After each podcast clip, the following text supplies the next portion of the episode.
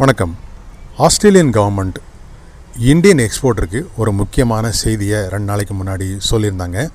அது என்ன அப்படின்னா இந்தியாவிலிருந்து ஆஸ்திரேலியாவுக்கு ஏற்றுமதி ஆகக்கூடிய அதாவது ஃபுல் கண்டெய்னர் லோடில் ஏற்றுமதி ஆகக்கூடிய விதைகள் தானியங்கள் அதுக்கப்புறம் dried plant products dried plant ப்ராடக்ட்ஸ்னால் என்னென்னா ஒரு மரத்தில் இருந்தோ அல்லது ஒரு செடியில இருந்தோ எடு ஒரு பொருள் எடுக்கப்பட்டு அதை ட்ரை பண்ணப்பட்டு அதை வந்து எக்ஸ்போர்ட் பண்ணோம் அப்படின்னா அதுதான் ட்ரைடு பிளான்ட் ப்ராடக்ட்ஸ் உதாரணத்துக்கு என்ன சொல்லலாம்?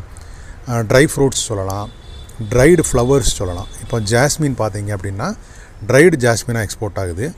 அதுக்கப்புறம் ரோஸ் பார்த்தீங்க அப்படின்னா ரோஸ் ஃப்ளவர் பார்த்தீங்க அப்படின்னா ட்ரைடு ரோஸ் பெட்டல்ஸாக வந்து எக்ஸ்போர்ட் ஆகுது.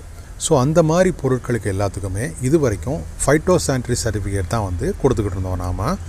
இப்போது ஆஸ்திரேலியன் கவர்மெண்ட் சொல்கிறது என்ன அப்படின்னா ஃபைட்டோசான்ட்ரி சர்டிஃபிகேட் மட்டும் இல்லாமல் இன்னொரு டிக்ளரேஷனும் வந்து இந்தியன் எக்ஸ்போர்ட்டர்ஸ் கொடுக்கணும் அப்படின்னு சொல்லி சொல்கிறாங்க அந்த டிக்ளரேஷன் என்ன அப்படின்னா நாங்கள் அனுப்ப போகிற இந்த கன்சைன்மெண்ட்டில் கம்ப்ளீட்டாக இன்ஸ்பெக்ட் பண்ணியிருக்கோம் அதில் எந்த ஒரு வண்டு தாக்குதலும் இல்லை. குறிப்பாக கேப்ரா பீட்டில் வண்டு தாக்குதல் அப்படின்றது வந்து இல்லை அப்படின்றத டிக்ளேர் பண்ணணும் எக்ஸ்போர்ட்ரு போய் thoroughly inspected and found it is free from khapra beetle அப்படிங்கிற மாதிரி ஒரு டிக்ளரேஷனை கொடுத்து தான் அந்த டிக்ளரேஷனோட தான் இந்த குட்ஸ் வந்து இங்கேருந்து அங்கே போகணும் அப்படின்னு சொல்லியிருக்காங்க. இது இமீடியட் எஃபெக்ட் வந்து இது நடைமுறைக்கு வருது அப்படின்றதையும் ரெண்டு நாளைக்கு முன்னாடியே ஆஸ்திரேலியன் கவர்மெண்ட் சொல்லியிருக்காங்க.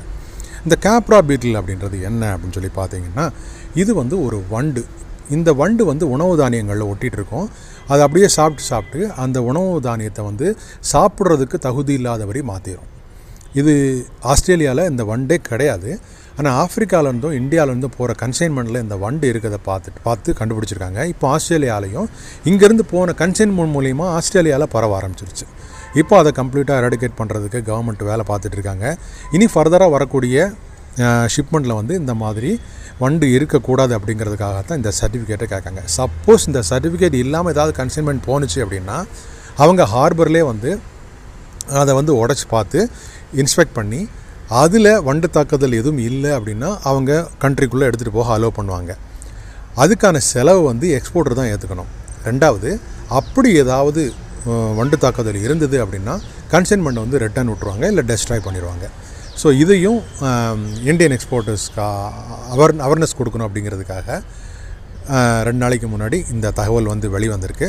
ஸோ போகிற கன்சைன்மெண்ட் எல்லாமே இனிமேல் வந்து ஹார்பர்லேயே உடச்சி செக் பண்ணப்படும் இனி அனுப்பக்கூடிய கன்சைன்மெண்ட் எல்லாத்துக்குமே வந்து இந்த டிக்ளரேஷனோட தான் இந்தியன் எக்ஸ்போர்ட்டர்ஸ் வந்து எக்ஸ்போர்ட் பண்ணியே ஆகணும். அந்த தானியங்கள் அப்படின்னா எல்லாம் நெல் அரிசி கோதுமை எதை அனுப்பிச்சாலும் சரி நீங்கள் இந்த டிக்ளரேஷனை கண்டிப்பாக கொடுத்தே ஆகணும்.